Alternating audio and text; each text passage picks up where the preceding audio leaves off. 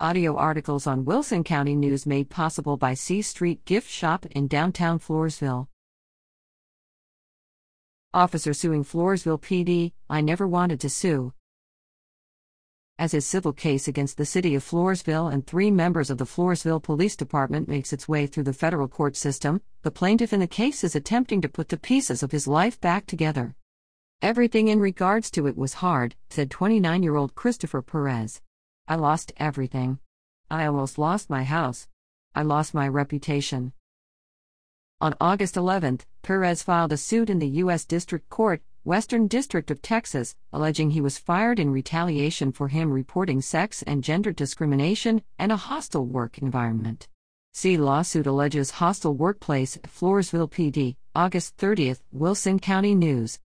Perez, who has worked for almost a month with the Floresville Independent School District Police Department, was employed with the Floresville Police Department from November 9, 2022 to March 2, 2023.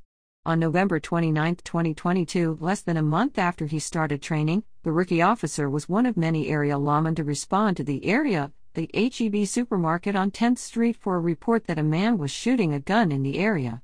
See fleeing suspect shoots at lawman December 7, 2022, Wilson County News. According to Perez's statement to the Texas Rangers, officers exchanged fire with the man, who later was pronounced dead at the scene.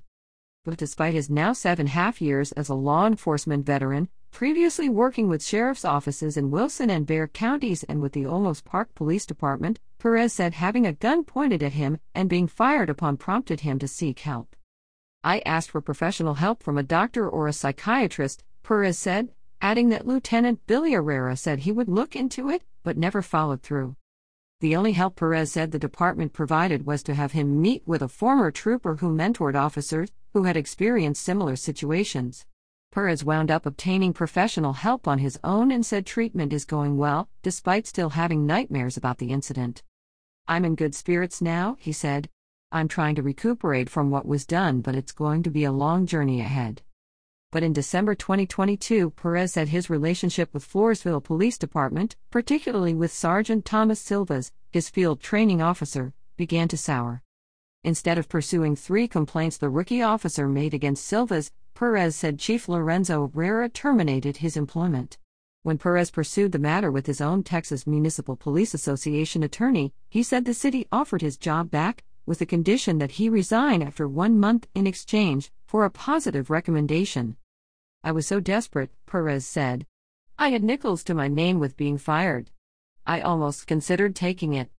Still in disbelief over the chain of events, Perez said that although damages are being sought, the pending lawsuit is not about money but about righting a wrong.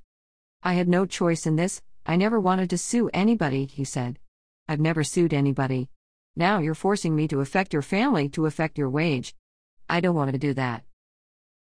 Leaves at WCNOnline.com.